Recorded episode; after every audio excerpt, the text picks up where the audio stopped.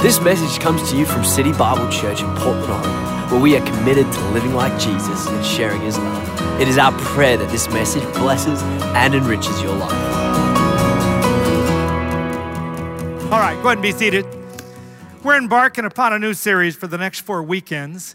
And this series is on the heels of the last series, as we've done, called Follower.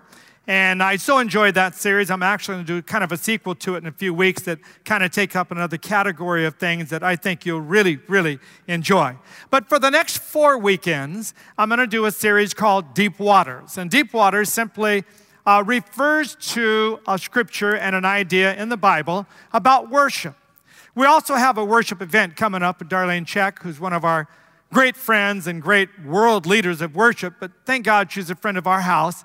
And she will be coming through here doing a worship event on June 2nd. And so that kind of ties in with the series too. So I thought I would just package the whole thing around what we believe and what we do in this area called worship. Now, as I get into this, uh, everyone will be at different levels in worship as you are in prayer, as you are in Bible reading, as you are in knowledge, as you are in every area of growth and spiritual transformation, discipleship, what you're doing with your own life, your habits, uh, the core values you hold, your integrity in your heart, what you're shaping for your life, principles you live by. How's your marriage? How's your children? How's your job? How's your life? How's the fruit of the Spirit? What are you doing with habits? All of that comes into play as you serve Jesus because Jesus is involved with every area of your life. He doesn't just come in to get you to heaven, He comes in to change you while you're on earth. And while you're on earth, He changes you to become more like Him. And all the time that Jesus is changing us,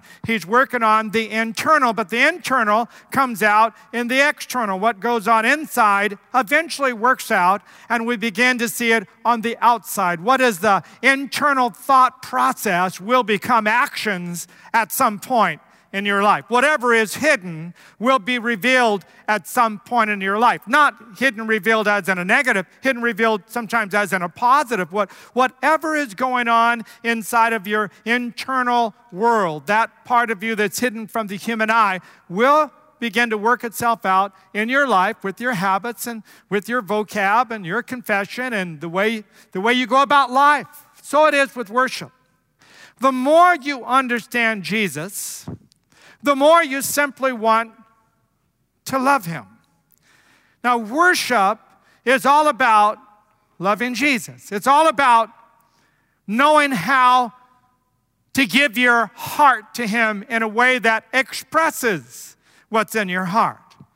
When you fall in love with someone in the natural, there's a way to express that. Words and actions begin to express how you feel about that person. Whether you're giving her flowers, if it's a guy to a gal and you're beginning to date that particular beautiful species that you believe is for your life, how you treat her, what you say to her, how you express yourself, how you open the door, close the door, where you take her to dinner, the words you use to express how you feel. We call that emotion, and hopefully we call it love, that it becomes something really deep. You want, you want to please that person, you want to serve them, you want to help them. You want to make them better. Nothing they would ask. If they called you up and said, Hey, I know it's four in the morning, but I, I missed my ride. I got to get to the airport. If you love that person, you don't even glance at the clock. You're out of bed. You take them to the airport. Why? Because you love them. Nothing is hard for you to do because you love them. There's an emotion involved here. When it comes to worship, worship starts not with actions, but with heart. Doesn't start learning how to sing. Music is not necessarily worship. There can be all kinds of music secular, spiritual, rock, blues, country, to whatever. Music itself it's just a vehicle, it's a train you catch, you pay the fee, you get on, you ride it, but it's, it's not the destination. Music itself, or words that you sing, is not necessarily worship. Worship is not worship unless it comes from the heart. So much that Jesus said, If your heart's away from me, keep your words to yourself. That's what he said in Isaiah 1. He said, just keep the words to yourself. I don't want to hear them. They were bringing all kinds of sacrifices and all kinds of wonderful words. And, and in the Old Testament, Jehovah just said, you know what? Your heart is so far from me. Keep your sacrifice, keep your words. I really don't want to hear it. You've missed the whole point. I wanted your heart. I didn't want your sacrifices and all your flowery words. I wanted your heart. Now, for you to put your dipstick in as we talk about worship, it's simple. This, this is not complex. It is simple. How is your love relationship with Jesus? And if you have a full cup, if you have a full heart, if you have a, a fullness of expression inside of you where you're, you're just wanting to love Him, I don't, I don't know, as I look back, I'm, I'm trying to remember because I've been walking with Jesus for a long time. I don't know if anyone ever taught me how to worship. In the early days. Now, later on, when I went to some churches that taught on it, I did begin to hear, but that was like two, three, four, five, six, seven years later by the time I was walking with Jesus and water baptized and filled with the Holy Spirit and reading my Bible and simply loving Jesus as a Jesus freak, loving Jesus, not with a lot of knowledge, definitely not with a lot of doctrine. Although I was raised around church, the doctrine wasn't in me. But I did have an encounter. I met Jesus in a very real way, changed my life. I can still remember to this day exactly where it happened, how it happened, and what happened. It changed my life. Jesus got me. And when I found Jesus to be different than the Jesus I thought he was, for me, I found a different Jesus. A Jesus that really encounters a person first in their heart, not to tell me, Frank, do this, do that, don't do this. There was none of the do's and don'ts when I encountered Jesus. That was not in the speech he downloaded to me. The speech he downloaded to me was, I love you, I love you, I'm gonna forgive you, I'm gonna cleanse you, you are mine, we're gonna do great things together, you're gonna enjoy this. It was a different Jesus than the one I thought I knew. So when Jesus got a hold of me, even from the very beginning, remember, I'm a Baptist. Never in my life, not ever for 17 years, did I ever lift my hands in church. Ever. And I don't remember ever seeing anyone else. Or clapping, there might have been, but not for songs. We were hymnal and we were hymns. We were the Church of America. I never lifted my hands. I never clapped the songs. And for sure, I never did the odd thing called sing a song of praise. Never heard of it, never did it, didn't know it existed, and didn't know how to do it. Didn't know anything about that. There was no teaching in me about that kind of worship. Not saying that those who sing and don't clap, don't lift is wrong. I'm just saying that I did not know that because that's all I ever did know. And when I found some other things in the Bible that let me do that, it was foreign to what I had done before. Nobody taught me to lift my hands. The moment I got filled with the Holy Spirit, when I got filled with the Holy Spirit, it was with my hands lifted up. Now, you asked me why. I don't know why. But there was something in me that said, reach out to him. That, that's what was going on inside me. Just reach out to him. No one taught me that you should kneel and pray. I wanted to kneel. I wanted to cry. I wanted to pray. No one taught me that if you really get zonked, lay down. But I did.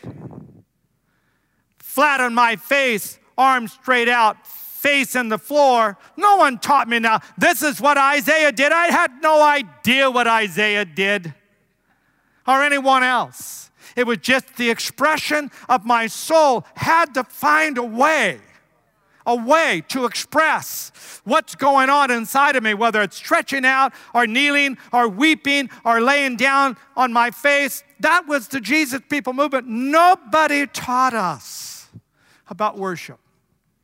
There was no seminars back in those days. There was no Hillsong. There was no Chris Tomlin. There was, you know, Love song back in those days, but their songs were evangelistic. We were not taught how to worship. And as I thought about it, I thought, you know, that's so odd. So odd. That we became such a worshiping movement, the Jesus people. But no one taught us the doctrine of worship. Why? You don't need a doctrine when you have the person. Now, I'm not saying you don't need to grow in knowledge? Of course you do. I'm a teacher, I'm a pastor, of course I'm going to get into the Bible. But you must first have the person before you have the knowledge. We try to teach passion into people's hearts where the only way to get it is a relationship. You cannot teach people how to be broken, how to weep, how to pray out of their heart if they don't have a Jesus start. It doesn't work. So, as, as we start talking about worship, worthy is the Lamb, worthship, worthship. It's giving worthiness to Him. It's showing respect. It's honor. It's adoration. It's love. It's, it's something that is so personal and real. But of course, if, if, if you were anything like me, I went to church for a long time without loving Jesus. Just simply didn't love Jesus. Not sure I even knew him. Knew about him, but I, my heart wasn't captured by him. My question and my hope is that wherever you are in your journey in, in serving Jesus and knowing Jesus and finding Jesus, because our church is all about that. We want people to find Christ, we want people to grow in Christ. We want people to be people of heart, not just head. We want people to love freely, not only Jesus, but one another, and hopefully the city and everybody outside of Christ the unsaved, the unchurched, the hurting, the, the people that, that don't know what to do and don't know how to love properly their, their own life. But the more you love Jesus, Jesus is the best counselor. He'll put you together. He'll solve stuff inside of you other people can't solve. To love Jesus means He brings healing where you need healing in your heart, your mind, your soul. It, it means that Jesus begins to love you to what? Wholeness. Wholeness. You become a different person. And when you do, no one has to teach you about worship. No one has to come along and say, okay, are you ready? It's time to lift your hand. Oh, okay.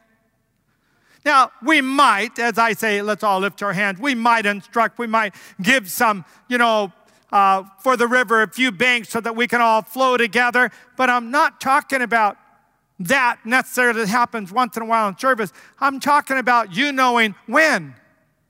When. Just to love Jesus with lifted hands, not as a doctrine, but as a love expression.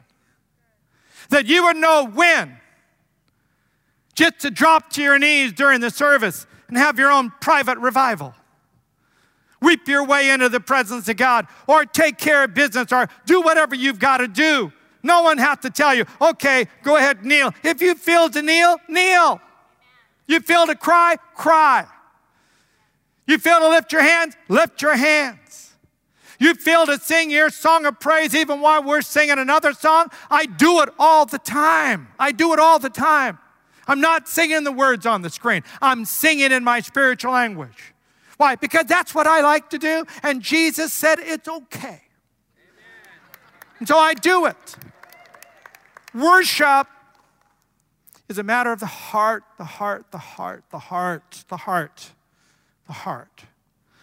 That's why with young people, You can't teach youth how to worship by instruction. You have to teach them how to worship by helping them find their passion. Once they do that, they'll move right into it. All right, my title, Worship, and I kick this around because I just like titles. I landed on this one Deep Waters, Deep Waters. Yeah. For a number of reasons. One is water is the type, symbol, and usage of the Holy Spirit throughout the whole Bible. There's no, I'll give you a couple thoughts on that, but that's easy. But my, my thought, my thought that I felt in my spirit was push out from the shore. Push out, push out. Push yourself out a little bit into the deep. Get, get away from the marshes and the banks and where you have your footing. Push out a little bit. Push out a little bit in your emotions, in your expressions. Push out. So, we're talking about deep waters wading deeper into worship. And we're talking about the Holy Spirit. All right, here's my first slide. You might want to take this first one down because it kind of sets the stage. I will push past my personal hindrances, distractions. And I'll wait. I tried to find another word. Um, I use thesauruses and all that. I think the Holy Spirit likes to use words. He wrote the Bible, so words express something. Try to find another word for the word wade because that's a thought, but I couldn't find another word that really fit what I'm trying to say. And so the word wade is what I'm trying to say is that you have to kind of wade into the deep.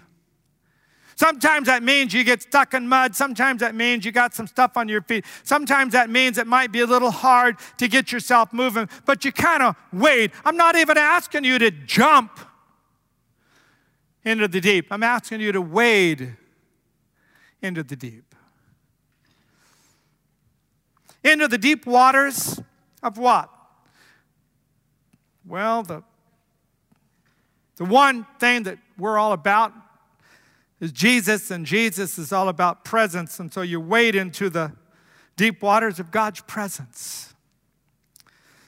With, well, the Bible shows me that praise and worship and an open heart has something to do with my waiting, the way I wade in.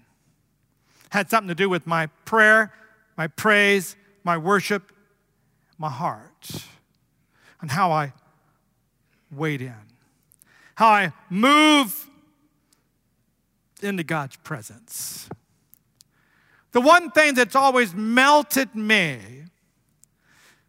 is presence, the, the presence of God. I, I would be a lover of God's presence. I love God's presence. I love it individually, personally, corporately, small group, wherever. I love the presence of God. I love, why? Because Jesus is the presence of God. When you talk about, wow, the presence of God was there, you're simply saying Jesus showed up. And Jesus was there. And Jesus is the epitome of God's presence. Jesus is the expression of God's manifest glory. You're talking about Jesus. So when Jesus shows up, begins to move on people's lives and begins to love people, melt people, change people, that presence begins to break over you like a mighty wave. Something begins to change. That's a scripture in the Old Testament. I'll just quote it. But there's, there's one scripture in the Old Testament talks about, it was almost my text for today, but it's too soon to go there. But it talks about deep calleth unto deep. Now, now that's, a, that's an expression. I wonder what the psalmist was thinking when he wrote this, if you look at the whole psalm, Psalm 42, and you start going through it, which we might touch on as we get into the message or messages. He said, So the waves will keep breaking over me as deep calls to deep. Sometimes there has to be a, a deep in you to call to the deep in God for God to break his wave over you so that you can go a little deeper in God. But if there's nothing in you that ever calls out from the deep, from the deep, you know, there's, there's prayer and then there's prayer, desperate prayer. You know, there's weeping where you might have been crying for something, but then there's when someone sobs deeply. It, it's not a cry that is normal, it's a, it's a deep, deep, something in them went deep. And their tears, as you would not, it's so sacred, you won't even talk with them. You won't even go near them. You will back off. No one has to tell you to do this. You understand they're in deep. And it's private, and you should not invade it. That's not normal crying. That's not normal response. That is something deep in a person. When you walk into a conversation and two people are having a deep conversation, you just simply back off. No one has to tell you. You just know this is, this is a little more than shallow here. I think I just back off. Do you have something in you that is deep enough to touch the deep in God? Do you have something in you that is a deep hunger, a deep thirst, a deep cry, a desperation? Something that it's so desperate that you can't live without it unless you touch that part of God. That deep. That's something that the Bible refers to as deep waters. Here's scripture Luke 5 4. I'm taking just the one phrase. Luke 5 4, where Jesus says to the disciples, Push out, push out into the deep water. And that phrase just kind of got me. Now, for them, it was to catch the fish and but really, he was telling them not just to catch fish, push out to the deep was a deep miracle, a deep faith, a deep encounter. Something's going to change in your psyche, your emotion, your understanding. The deepness was not just where the fish lived, there was going to be a deepness in them that would be honed out, and they would understand the supernaturalness of God and the realm of faith and the realm of the impossible. He says to them, push out into the deep wasn't just fish. They were going to find something in Jesus that was life changing. Push out into the deep water. Here's another scripture Ezekiel 47. It talks about four levels of water ankle, knee, waist, and then it says deep waters. Waters to swim in, deep enough to swim in. I could liken worship, prayer, Christianity, life, relationships, uh, you know, wherever you want to go with it, ankle deep. You know, when you say to someone, well, you're just ankle deep, you know what they're saying, you're shallow. You don't have to, hey, what do you mean by that? You're shallow. So the prophet is trying to describe something in the waiting out. Ezekiel 47, you might want to read it this week for your devotions. It's a great chapter to read in what I'm trying to talk about. Just read Ezekiel chapter 47 when he talks about the man who's wading out into the water and he goes to the ankle and it says, the angel says, go further, go further.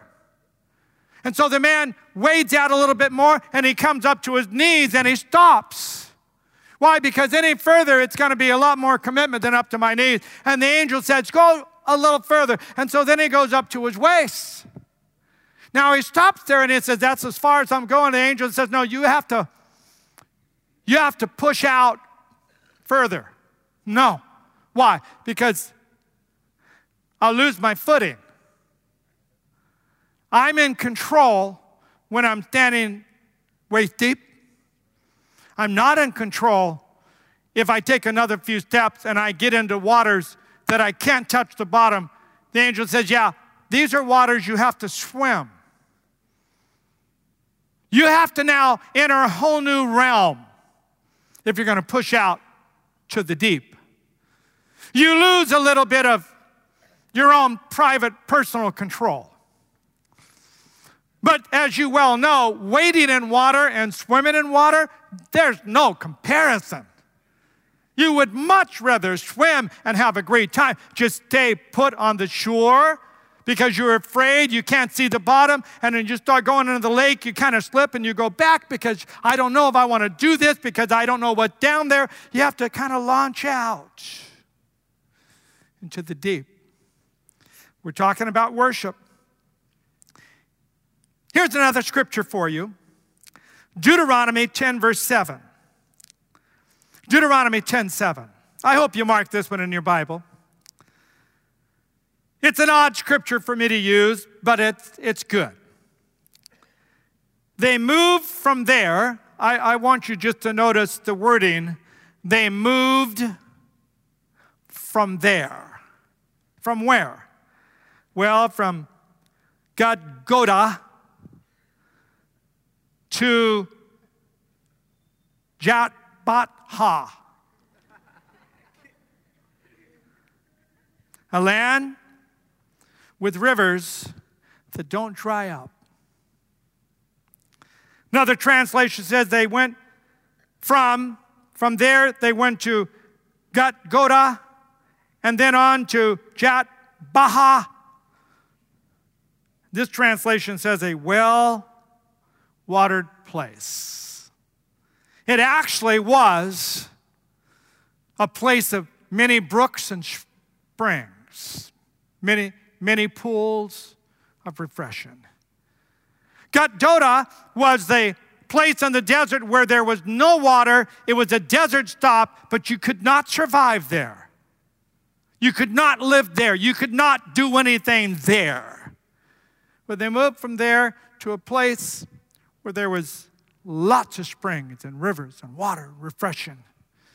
And there, the Lord does some mighty things in the Israelites at that unknown place you would have never heard of, but in that place. Let me just say to you, I believe the Holy Spirit wants you to move from some desert places, some hot trial, no water places, to some places where there's brooks, springs, rivers, and rain, and you can live there for a long time because it's a livable, refreshing place. Can somebody say, Hallelujah? Hallelujah. That you would move from to another scripture, Isaiah 55, verse 1. Come, everyone who is thirsty. Here is water. Come, you that have no money, buy grain and eat, but you don't have to have money to get it. Come buy wine and milk, but it's free. It will cost you nothing. All you have to have is thirst. That's it. The way you pay is be thirsty. If you want it, he just says, Come. All you have to do is just come thirsty, come hungry, and it's free, it's yours. You, you don't have to have anything to buy. You just have to be thirsty. Psalm 42, verse 1 and 2, another scripture from the message translation A white tailed deer drinks from the creek. I want to drink, God, deep draughts of God. I'm thirsty for God, alive. I wonder, will I ever make it? Arrive and drink in God's presence. Now, I am talking to that person who reads this, and this is you. Where you might say, Will I will I ever get there? Will, will I ever arrive in a place where God's presence is so real and so magnificent that I would be like the deer drinking at the water brooks and I would be refreshed. It would be surreal. I hear people talk about it. I hear people say things. But honestly, I've, I've never arrived there. I've never had that. I, I'm not even sure how to go there. I, I, I don't want to sound stupid or sound shallow, but you know what, Frank? I, I love what you're saying, but I'm just not sure how I get there. I, I want to encourage you. Jesus wants you there more than you want to get there. And Jesus will make a way for you to arrive there if you would uncomplicate the process by just falling more deeply in love with Jesus. And just let that be your focus. Fall in love with Jesus. Last slide. Worship creates an atmosphere where God moves in. That's what I'm praying with His presence and draws us out into the deeper waters. When God moves in, we get drawn out. When God moves in, we begin to push out ankle, knee, waist. Okay, here I go. I'm gonna, I'm gonna go into the deep. I'm gonna, I'm gonna, I'm gonna go ahead and wade all the way out. I'm gonna do it. I'm gonna do it. I'm gonna wade out. When that happens, well, presence of God comes. Stuff begins to happen because God moves in.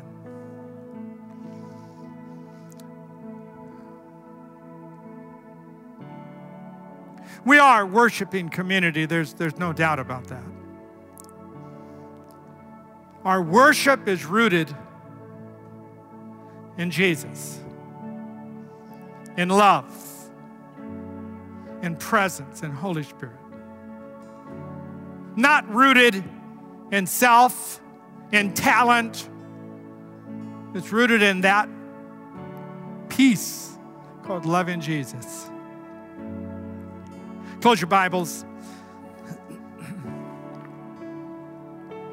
Wading out into the deep. Why don't y'all stand with me? How many of you would say, Pastor Frank, you know what? I'm ready to push out into the deep. Come on, can I hear? Are you ready to push out a little bit? Are you ready to let go? Let go of some stuff. Spread your hands out because it does mean something. It does mean something. Your hands simply say, I'm hungry. I'm thirsty. You know what? I'm open for a life transformation. I'm, I'm open. I'm open to something to happen in me. Father God, right now, let the power of your presence capture the hearts of your people. Lord, let there be a drawing us out and a drawing us into the deep waters of presence, the love of Jesus. Lord, I want to know you. Let your fire come down, rest in my soul, burn up the dross. I believe you want to work in me in a mighty way.